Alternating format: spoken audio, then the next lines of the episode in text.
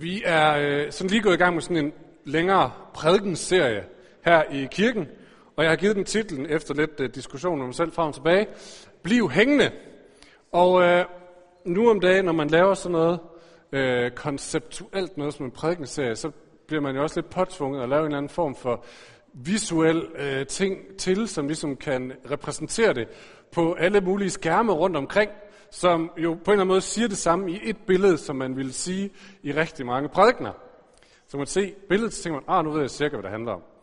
Øh, så er mit problem, at jeg overhovedet ikke er uddannet inden for noget visuelt. Tvært imod. Øh, så bær over med mig, fordi jeg har alligevel tænkt, om jeg må da prøve at lave et eller andet visuelt. Øh, og nu har jeg fået øh, Julian til at styre nogle slides dernede. Så nu kommer der mit, mit sølle bud. Øh, Ej, okay. Det er fordi, jeg glemt at læse teksten. Den læser jeg lige om lidt. Sådan der. øhm, jeg tænkte, bliv hængende. Hvordan udtrykker man det visuelt? Og så kan jeg til at tænke på sådan en lyspære. Sådan en lyspære, hvad er det vigtigste, den skal? Jamen, det er selvfølgelig at lyse. Men der er også noget, der er vigtigere. Nemlig, at den bliver hængende i den der ledning. Fordi hvis ikke den bliver hængende, så ryger den ned, så går den i stykker, og så er der ikke meget lys tilbage. Så øh, hvis man skulle sige noget til sådan en lyspære, jeg ved godt, det er lidt plat, fordi man taler ikke til en lyspære, men hvis man nu skulle, så kunne man sige, hey kammerat, bliv lige hængende. Eller måske skulle man skrive det, når jeg skrev med store bogstaver, måske skulle man råbe det, bliv hængende for katten, ellers så går det galt. Øh, så kom den under Camillas øh, kærlige hænder, og så kom den til at se sådan her ud. Næste slide. Langt bedre. Men pointen er den samme. Pointen er den samme. Og blive hængende, vi som kirke, som efterfølgere af Jesus, det er det, vi gerne vil være, eller det, vi er kaldet til. Vi er i år 2019 kaldet til at være lys i mørke. Det er Jesus selv, der siger det. Det er store ord, men det er Jesus selv, der siger det til sine efterfølgere. Og vi har forsøgt sådan at opdatere det lidt for os selv her og sige, at vi vil gerne være efterfølgere af Jesus. Og vi vil gerne være med til at arbejde på, at igennem os, så bliver Guds lys synligt, tilgængeligt, kendt på Fyn. Det er et kæmpestort mål, og vi siger det ikke, fordi vi har sådan en storhedsvandvid. Vi siger det, fordi Jesus selv har sagt det. Og vi kunne lynhurtigt kaste os over planlægningen og sige, at vi vil gerne være med til at gøre Jesus kendt på Fyn. Så hvem tager hvad og hvor, og hvordan kommer vi i gang, og lægge en plan og lave nogle aktiviteter. Men risikoen er, at det bliver som en pære, der kommer til at fokusere på, når vi skal lave lys og glemmer at blive hængende. Så jeg tror, det bedste, vi kan råbe til os selv, det er at blive hængende. Fordi vores vision er meget større, end vi på nogen måde kan gøre med den her lille snollede menighed, vi er. Øh, Bibelen og det vestlige samfund af 2019 er så milevidt fra hinanden, at det er håbløst og se, hvordan vi skulle kunne lade sig gøre øh, at gøre Gud kendt her. Og vi, enten kan vi prøve, lægge en plan og køre på og brænde ud, eller vi kan kigge på det og tænke, det er håbløst, og så kan vi give op. Eller også så kan vi blive hængende hos Gud og sige, hvis det er din plan, så må du gøre det. Vi bliver her, så må du gøre det igennem os. Derfor bliv hængende. Og i dag skal vi fat i en elgammel fortælling. En elgammel fortælling, for det har altid været Guds folks udfordring, det her. Kaldet til at bære Guds velsignelse ud i verden, men klar over, at det var håbløst. Så kaldet til først og fremmest at være dem, der bliver velsignet af Gud. Og vi skal læse en gammel fortælling, hvor Gud gør det tydeligt. Og øh, den kan vi så få op nu. For anden Mosebog, Gud talte alle disse ord. Jeg er Herren din Gud, som førte dig ud af Ægypten, af trællehuset. Du må ikke have andre guder end mig. Du må ikke lave dig noget gudebillede i form af noget som helst oppe i himlen, eller nede på jorden, eller i vandet under jorden. Du må ikke tilbede dem eller dyrke dem, for jeg, Herren din Gud, er en lidenskabelig Gud. Jeg straffer fædres skyld på børn, børnebørn og oldebørn af dem, der hader mig. Men dem, der elsker mig og holder mine befalinger, vil jeg vise godhed i tusind slægtled. Du må ikke bruge Herren din Guds navn til løgn. For Herren vil aldrig lade den ustraffet, der bruger hans navn til løgn. Nogle af jer kan muligvis genkende det. Det er fortællingen om Israels folk, som bliver udfriet af slaveri, kommer ud i ørkenen og får de ti bud. Det er fortællingen om et folk, som Gud udvælger og siger, gennem jer vil jeg bringe lys til verden. Gennem, verden, eller gennem jer, så vil det vise, at der er en anden virkelighed, end den man ellers bare ser i verden. Og øh, jeg vil forme jer til at bære den opgave. Mange af jer kender den, fortællingen. De fleste måske, men prøv alligevel at høre efter, når jeg fortæller den. Fordi måske er der nogle nye vinkler i den. Fordi prøv lige at forestille jer, at det her folk, de har det her kald. Vi skal være lys i verden. Gud vil velsigne os. Han vil oplyse os, og vi skal være til velsignelse. Men de sidste 400 år har de levet som slaver. Og ganske kort fortalt, så er, kan man koge slaveri ind til at sige, det er at stå op om morgenen, og så er der nogen, der har planlagt din dag, fra du vågner til du går i seng, hvad du skal lave, hvad du skal spise, hvordan du skal bruge din tid, hvordan du gør det ene og hvordan du gør det andet. Øh, det, man kan sige, det er trædemølle, hamsterhjul, trædemølle hverdagen, kørt sådan helt ud i ekstrem, for det er bare det samme hver dag. Nogen fortæller mig, hvad jeg skal gøre, og så gør jeg det. Og øh, bruger absolut alt, hvad man er og har, så man vælter om på puden om aftenen siger, og falder i søvn, for at kunne overskue næste dag. Så de har det her kald, men al initiativ, al motivation, al kraft til at gøre noget som helst ved det, er fuldstændig væk, fordi de skal bare følge med. Det eneste, de har, det er, en gang imellem, så falder de sammen hen over værktøjet, og så udbryder de, Gud, gør nu noget. Et udkørt, et halvkvalt råb fra en, der ikke kan mere, men som alligevel har sådan en, en lille gnist af håb om, at Gud har lovet, at han kan forvandle. Gud han har lovet, at han velsigner. Gud har lovet, at vi skal være til velsignelse. Gud kan ikke mere, man gør noget. Og for at gøre en meget lang historie meget kort, Gud kalder en mand ud af det her folk, Moses, som skal stå i spidsen for hans befrielsesaktion. Og noget af det første, Gud siger til Moses, det er sådan her. Jeg har set mit folks lidelser i Ægypten, og jeg har hørt deres klageskrig. Jeg er kommet for at redde dem. Så Gud viser sig at være en type, være en Gud, som faktisk hører det der lille bitte klageskrig. Gud gør noget, som hører det, og som bøjer sig, eller bogstaveligt talt går ned på knæ ved siden af den, der udbryder et klageråb, og tager sig af dem, og hjælper dem op. Og det er det, der sker hurtigt videre. Gud han leder dem ud, i, ud af det her land, og mod det land, som han har lovet, mod frihed, mod fred. Og før han lader dem komme ind i landet, så gør de holdt ved et bjerg, ved Sinais bjerg. Fordi der er noget mere, Gud vil give dem. Der er noget mere, Gud vil gøre med det her folk. Fordi, prøv lige at forestille jer. Prøv lige at forestille jer et folk, der har levet 400 år i slaveri. 400 år i det her hamsterhjul. Og opdraget til bare at gøre det, som de har fået besked på. Jeg forestiller mig, det er lidt ligesom at komme hjem fra sommerferie. Det er sådan rimelig tæt på, så mange af jer skal måske genkende det. Vi var to uger på færgerne, helt fantastisk. Og noget af det fantastiske, jeg ved godt, jeg brugte det også som illustration sidste gang, men det var, det var skønt. Så nu kommer det igen. Men det noget af det fede ved færgerne, det er, at det ligger så forfærdeligt langt væk øh, ude i havet. Men det har samtidig alle vestens bekvemmeligheder. Så hvis man har den her fornemmelse, hvis bare nogen, der gad klippe internetkablet, så vil man faktisk bare være i fred og i, i ro og i bekvemmelighed. Øhm, så efter 14 dage deroppe, så er man sådan ligesom alle alarmberedskaber, alle ting er ligesom sat i bero, og man er sådan helt kommet i kontakt med, det ved jeg ikke, Guds plan, sit indre jeg, og alt, hvad der er vigtigt i ens liv. Og man tænker, det her det er fantastisk. Og så kommer man hjem, så går der to dage, og så er det som om, hvad skete der lige der? Alle folk har det her forjaget udtryk i øjnene, og alle, når man spørger, siger, ja, det går godt, men vi har så travlt. Hvad skete der lige der?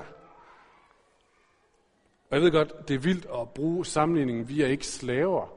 Men jeg tror alligevel, dem af os, der kender den der, kom hjem fra ferie og ind i hamsterhjulet, vi genkender en lille smule af, hvad det vil sige at have levet i slaveri, og, og have mistet sådan egen dømmekraft og tænkning, og bare lade sig køre med. Og lad os så forestille os, hvordan det har været, hvis det har været 400 år. Så Gud han vil tage det her folk, som er helt kørt ind i sin slaveidentitet i et hamsterhjul, hvor man bare skal følge med. Og nu vil han bruge dem til at bringe sin frihed, til at bringe sit lys, til at være et frit folk, der kan leve frit som hans mennesker, der kan tage imod hans velsignelse, der kan være med til at velsigne. Og som en har sagt, nu har han taget dem ud af Ægypten, nu må han tage Ægypten ud af dem. Nu må han gøre noget nyt ved dem. Han må forme dem på en ny måde. Så da de er samlet her ved bjerget, så går Moses op på bjerget for at være i Guds nærvær. Da han kommer, med ned, kommer ned, så har han 10 bud. Og jeg har tre børn i folkeskolen, og nogle gange, når jeg er oppe i øh, en af deres klasser, så hænger der tit på væggen sådan nogle klasseregler. Nogen, der har set sådan nogle. Det er tit sådan nogle, som de har lavet i fællesskab, som om, hvordan, hvordan er man med i den her klasse på en god måde, så alle har det godt, så du skal lytte, når andre taler og sådan nogle ting. Men, men, men regler, man har lavet for, at alle har det godt her. For at klassen, for at fællesskabet bliver det bedst tænkelige. Og på en eller anden måde, så kan man oversætte det her billede og sige, der er lidt den samme effekt med de ti bud. Det er Gud, der siger, her er en måde at leve på, så I bevarer jeres nyvundne frihed. Så I bliver dem, I er tænkt til at være. Så det her fællesskab, det her land, kan rumme min velsignelse og kan være med til at bringe den videre. Så I kommer ud af hamsterhjulet, ud af forførelsen, ud i friheden.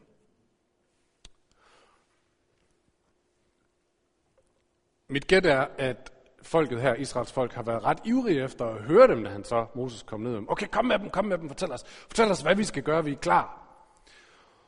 Og øh, så går han i gang, og skal der lige komme med en, en indføjelse her. Jøder og kristne har altid været uenige om nummereringen af de her ti bud. Så i vores tradition, den kristne tradition, så lyder det første bud sådan her, du må ikke have andre guder end mig. Men hos jøderne, så begynder de ti bud faktisk et vers tidligere. Så det første bud, det lyder sådan her, jeg tror, det er på et slide. Det lyder sådan her, jeg er Herren din Gud, som førte dig ud af Ægypten, ud af trællehuset. Det er det første bud. Og så sidder vi og tænker, ej, men I har jo ikke forstået det, det er jo ikke et bud, det er jo ikke noget, man skal gøre. Men måske så er det lige præcis forstået det. Måske er det lige præcis forstået, at det første Gud, han giver dem, det er ikke bare et eller andet, de skal gøre, men det er noget, de er. Og det er noget, han er. Og det fortsætter faktisk ikke bare det her, men over de næste tre bud. Ikke at være noget, de skal gøre, men noget, de er. Og noget, Gud er. Det er lidt ligesom, da Gud han skaber mennesket. Han skaber på de her fem dage, så på sjette dagen skaber han mennesket. Så på syvende dagen, når mennesket vågner op, fuldstændig klar, frisk og nyskabt og ren og alt muligt, og klar til at sige, fedt nok, så skal vi i gang. Hvad skal vi? Ja, i dag så skal vi hvile, siger Gud. For syvende dagen er hviledagen. Og de tænker, nå. Men måske er der en pointe i det her, det første, man kigger på. Det første, der er at sige, det er, hvem er det Gud er, hvem er det vi er, før vi snakker om, hvad vi skal. Prøv lige at overveje et øjeblik, hvor meget forskel der er på den fortælling, og så på det, som vi svømmer rundt i i dagligdagen. Fordi der er fortællingen jo i langt højere grad, vis mig, hvad du kan, så skal jeg se, hvem du er. Vis mig, hvad du kan gøre, fordi det fortæller noget om, hvem du er. Så en af de store motivationer for mange af os til at begynde at løbe, det er, at nu kan man få en app, så alle andre kan følge med, at jeg er sådan en, der løber. det fortæller en hel masse om mig. Øh, eller motivationen for frivilligt arbejde, det er, at når man kommer ned på jobcentret, så siger de, det er en skide god idé at have frivilligt arbejde, for det kan du skrive på dit CV. Det fortæller noget om, hvem du er. Du er sådan en, der hjælper folk. Eller øh, firmaer, som giver penge til det ene og det andet velgørende. Det er blevet til CSR, som står for Corporate Social Responsibility. Og det fortæller noget om det her firma, at de er sådan nogen, der tænker på andre end sig selv. Og det hjælper dem til at sælge lidt mere. Og her i kirken har vi masser af frivillige, og vi lever af en masse anonyme gaver, som ingen ved, hvem har givet. Så jeg er godt klar over, at den, den passer ikke her. Men jeg tror alligevel godt, vi kan genkende billedet af, det er nemmere at prioritere noget, som jeg ved, at andre kan se. For det fortæller lidt om, hvem jeg er.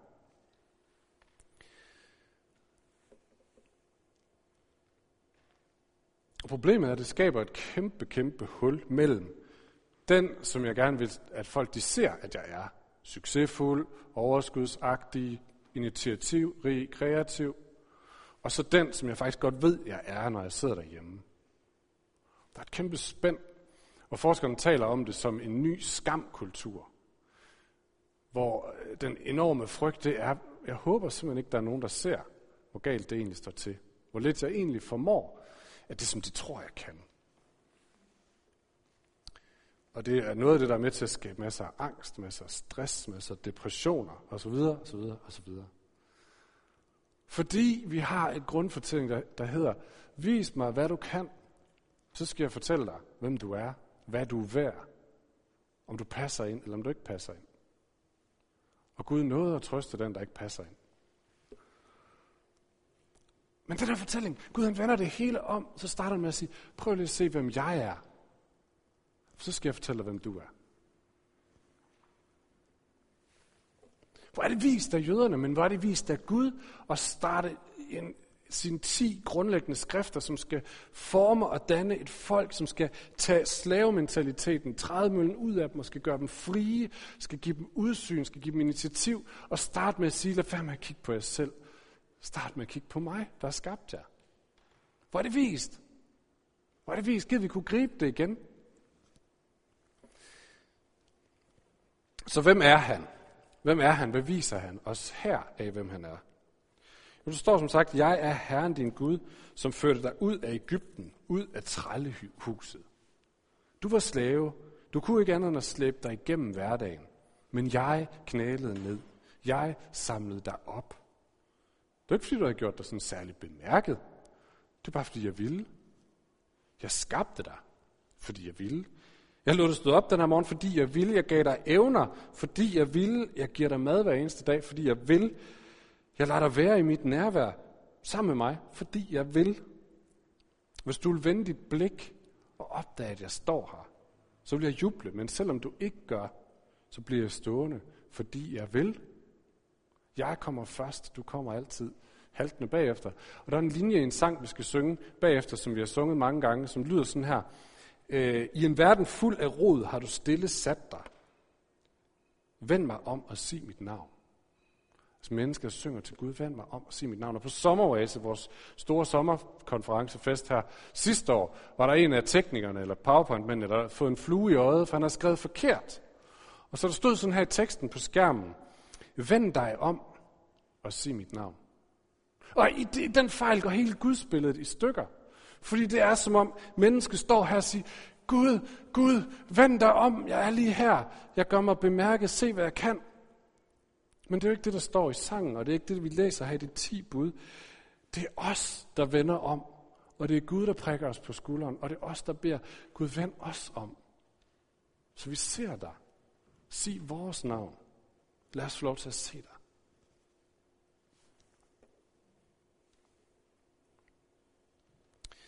Så Gud gav folket en ny historie, en ny identitet, så de hver dag kunne vågne op og sige, min Gud er en Gud, der har ført mig ud af slaveri. Han har skabt mig. Han var oppe før mig. Han er allerede i gang. Jeg følger bare efter. Han gør godt imod mig. Og hvad jeg opnår eller ikke opnår i dag, kommer ikke til at ændre på den virkelighed. Jeg hørte en god historie for nylig om, hvad den fortælling kan gøre og det var på sommeroase, hvor der var nogen at fortælle om Indien. Og i Indien lige nu er der vækkelse. Det går under radaren, men der er vækkelse. Så for 25 år siden var der godt under 1% kristne i Indien, som jo er et øh, hinduistisk samfund med kastesystem osv. Så der var under 1% kristne. Nu er der omkring 7-8% på 25 år. Og det er verdens anden mest folkerige land. De er godt op over 1 milliard mennesker nu. Der er 7 så Der på officielt hedder det, at der er 2,5 procent kristne, fordi i store dele af landet er omvendelse, eller konver- konversion, hedder det vel, blevet forbudt. Det må man simpelthen ikke. Så derfor så holder man tallene nede, men, men de folk, der arbejder i landet, siger, der er man 7-8 procent kristne. Og på sommerrejse var der en af de ledere og fortælle, og jeg har det kun per referat, for jeg var der desværre ikke, øh, men han fortæller om, hvad er det, hvad er det der, der, der gør, at det breder sig? Et sted, hvor man bliver forfulgt for at være kristen. Og udover at det altid er heligåndens værk, når mennesker kommer til tro, så, så sagde han, at noget af det, de, de siger til de nye kristne, det er, at du må altid være klar til at fortælle, hvad Gud har gjort for dig i den sidste uge. Dem der har været kristne mange år, ikke lige siddet tyk på den. Hvad har Gud gjort for mig i den sidste uge? Så når folk kommer og spørger, sig mig en gang, hvorfor i verden er du blevet kristen? Du ved, kristen, du ved, det, det, det kan betyde modstand og, og øh, alt muligt andet. Nu skal du høre, min Gud er en god Gud, og den her uge, der har han gjort det her. Og det er med til at forvandle verdens anden mest befolkningsrige land i et tempo, vi slet ikke kan forstå det. Til vores morgenandagt på kontoret her for et par onsdage siden, så stillede Camilla frækt nok det samme spørgsmål. Noget i retning af, hvad har Gud lige gjort i de sidste uge, eller bare i det hele taget? Og jeg tror, vi andre, vi må sådan lige stoppe op og tænke, øh, er meget, men, øh, men hvad nu, hvis vi havde det som, som en disciplin, lidt som de ti bud lærer os, så vi hver dag kunne sige, min Gud er en Gud, der har ført mig ud af trællehuset, ud af Ægypten, oversat til, hvordan det ser ud i vores liv. Godt. Hvad er vores gensvar til en Gud, der siger sådan noget til os? Der viser os den opmærksomhed. Der kommer bud nummer to, det som er nummer et hos os. Du må ikke have andre guder end mig. Tænkte vi, den var nem. Jeg beder hverken til Allah eller Muhammed eller nogen andre, en jakkeseng, så den falder jeg ikke for. Men hvis det bare var så nemt, Vores gode kirkereformator Martin Luther, han skriver sådan her i udlægningen til det første bud i hans store katekismus, som er en af vores kirkes bekendelseskrifter. Han siger sådan her, jeg tror også, der er en slide på det. Måske, en Gud kaldes det, som man venter alt godt fra, og som man tager sin tilflugt til i al nød. Så hvad er det, man venter alt? Hvad er det vi, hvad er det jeg venter alt godt fra og tager min tilflugt i al nød? Og det svarer sikkert forskelligt for os alle sammen, men lad os tage sådan et fælles vestligt perspektiv og prøve at putte ordet vækst ind i den. Vækst. At næste år er tingene bedre, større, flottere, hurtigere, smartere osv. Hvis vi bare får klogere læger, så er der mindre sygdom. Hvis vi bare får dygtigere videnskabsmænd, så regner vi den ud. Så, så redder vi klimaet. Hvis vi bare får flere penge, hvis vi bare får højere stillinger, større produktioner, bedre omdømme, øh, så går det bedre næste år. Og det er jo et udgangspunkt en god ting, alle de her ting. Det er Guds kreativitet, skaberglæde, der er lagt ned i os til at være med til at skabe og gøre tingene bedre. Men når vækst, det er, at hvis bare det bliver bedre, så går det nok. Når det bliver målet i sig selv, så får vi et problem. Fordi så er det det, vi sidder og håber på, når vi sidder en stille aften. Det er, hvis bare, hvis, bare, hvis bare det kunne blive lidt bedre, hvis jeg kunne tage mig lidt mere sammen, eller hvis bare det der ville falde bedre ud, så ville det gå bedre, og så er jeg reddet. Og Gud han siger, nej, jeg, jeg vil ikke dele dig med noget som helst. Som om de ting kunne frelse dig. Jeg vil ikke dele dig med noget som helst andet. Jeg vil ikke, at du skal være optaget af den slags pjank. Det er ting, jeg har skabt, og du skal glæde dig over det, men du skal da ikke forvente, at de kan, de kan gøre dig lykkelig, eller de kan frelse dig. Jeg vil, at de skal vende jer om til mig og sige, du sagde, du var vores Gud. Du sagde, du har ført os ud i slaveriet. Hvad vil du gøre nu? I den her situation. Han vil høre et nødråb. Han vil ikke sidde og høre vores kasseapparatsberegninger, eller titelmelodien til en eller anden Netflix-serie. Han vil et nødråb. Og så fortsætter han endda endnu mere krasbørstigt. Du må, ikke have, du må ikke lave dig noget gudebillede i form af noget som helst op i himlen, eller ned på jorden, eller i vandet, under jorden. Du må ikke tilbede dem og dyrke dem, for jeg, Herren din Gud, er en lidenskabelig Gud. Jeg straffer fædres skyld på børn, børnebørn og oldebørn af dem, der hader mig. Men dem, der elsker mig og holder mine befalinger, vil jeg vise godhed i tusind slægtled. Jeg vil ikke dele med noget som helst andet, for jeg er en lidenskabelig Gud. Og hvis vi er bare sådan lidt farvet af Vesten, så tror jeg, vi sidder og siger, ja, rolig nu, rolig nu. Vi er altså ikke vant til den slags eksklusive udtalelser. Vi må da selv bestemme, hvad vi er optaget af. Øh, vi skal ikke forpligte os så hårdt på noget, som tager al vores opmærksomhed. Lidt ligesom, når Jesus siger, jeg er vejen, sandheden, livet.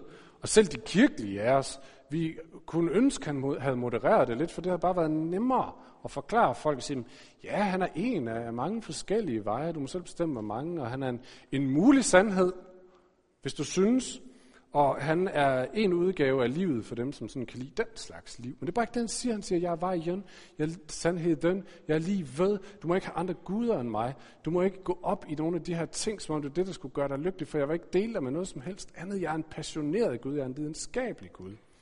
Jeg vil have dig for mig selv. Vi kender kun et sted, hvor det sprog ikke er upassende. Vi kender kun et sted, hvor det sprog ikke er upassende, hvor det faktisk er det eneste passende. Hvor er det henne?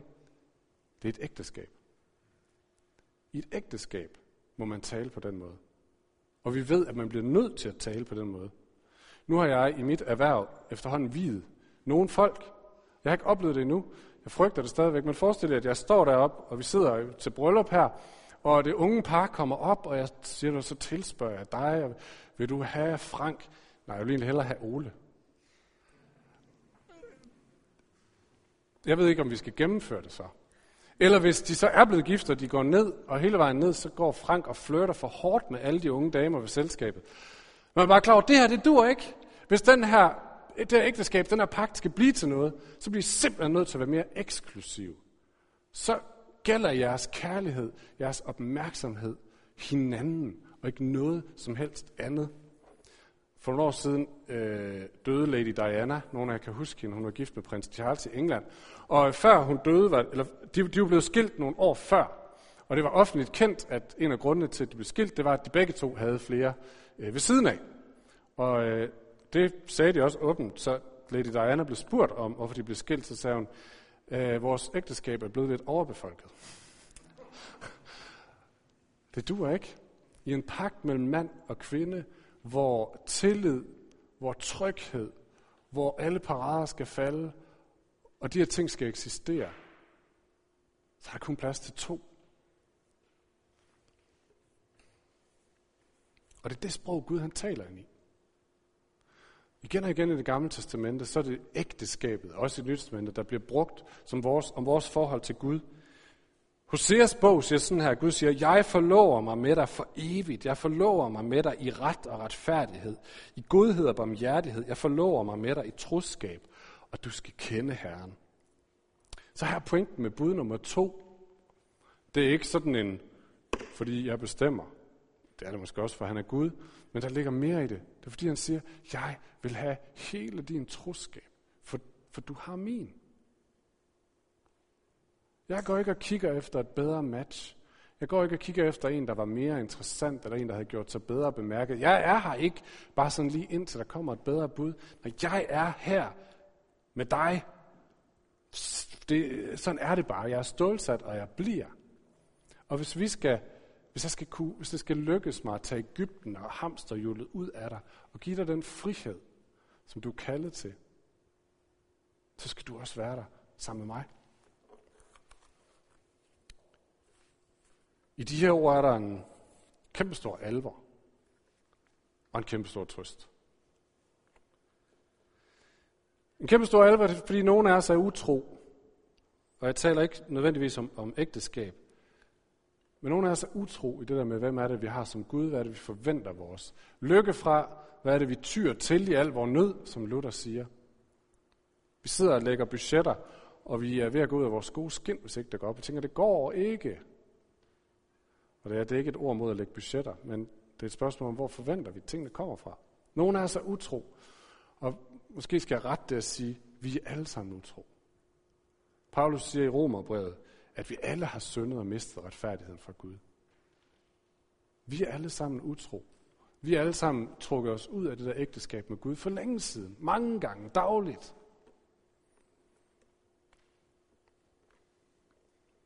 Der også er der en udfordring. En Gud, der siger, jeg er en lidenskabelig Gud, jeg vil ikke dele dig med noget som helst andet.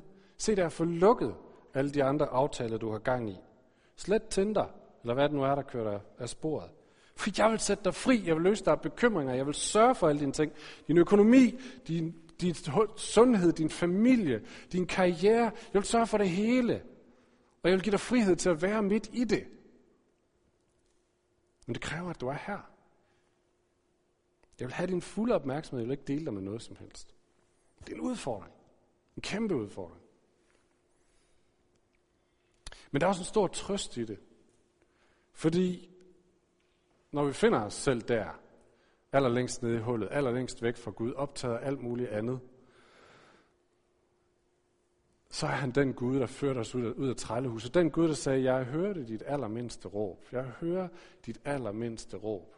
Der, hvor du godt ved, at jeg har mistet al motivation, al initiativ, al kraft. Det eneste, jeg kan, er at falde ud ned over mine værktøjer og sige, Gud gør et eller andet. Paulsen siger, at vi utro, forbliver han dog tro. Så selvom vi har været ude 100 gange, falder over værktøjet og siger, Gud, gør noget. Så er han igen den, der knæler sig ned. Eller knæler ned. Igen der, der løfter os op. Vores håb ikke, er ikke, at når, hvis vi bliver kristne, så får Gud så gjort os til perfekte, perfekte skabninger, som kan det hele, og som altid er tro mod ham. Det er ikke vores håb.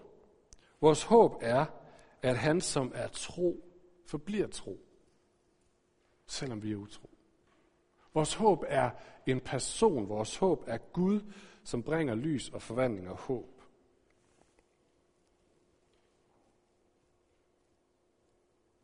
Jeg ved ikke, hvad vi forestiller os, at vi er som kirke, eller som kristne. Vi er dem, der kommer ud og viser, her er det perfekte liv. Nu skal I bare se, så det ikke lækkert ud. Vil du have noget af det? Eller kom i kirke, vi har det perfekte fællesskab, og alting spiller. For det er i hvert fald ikke det, der er verdens håb. Verdens håb er, at vi er dem, der er forlovet med den mest trofaste, mest lojale, mest kærlige, mest stærke, mest gode, mest passionerede Gud, som selvom vi falder, selvom vi er utro, samler os op igen og fortsætter med os. Sådan er han. Nu skal vi synge en sang, der skal vi slutte. En sang, som prøver at hjælpe os med, som Julie også sagde før, at sætte ord på, og have den Gud, og starte med at kigge på ham, og prøve at sætte sin, sin, sin håb, sine tanker og sine drømme efter det. Så syng med på sangen. Prøv at putte de her ord ind i din mund, selvom de er store, måske akavede. Lad med at synge dem bare som sådan bla bla bla, dem kan jeg godt. Prøv lidt tyk på dem. Prøv lidt smag på dem.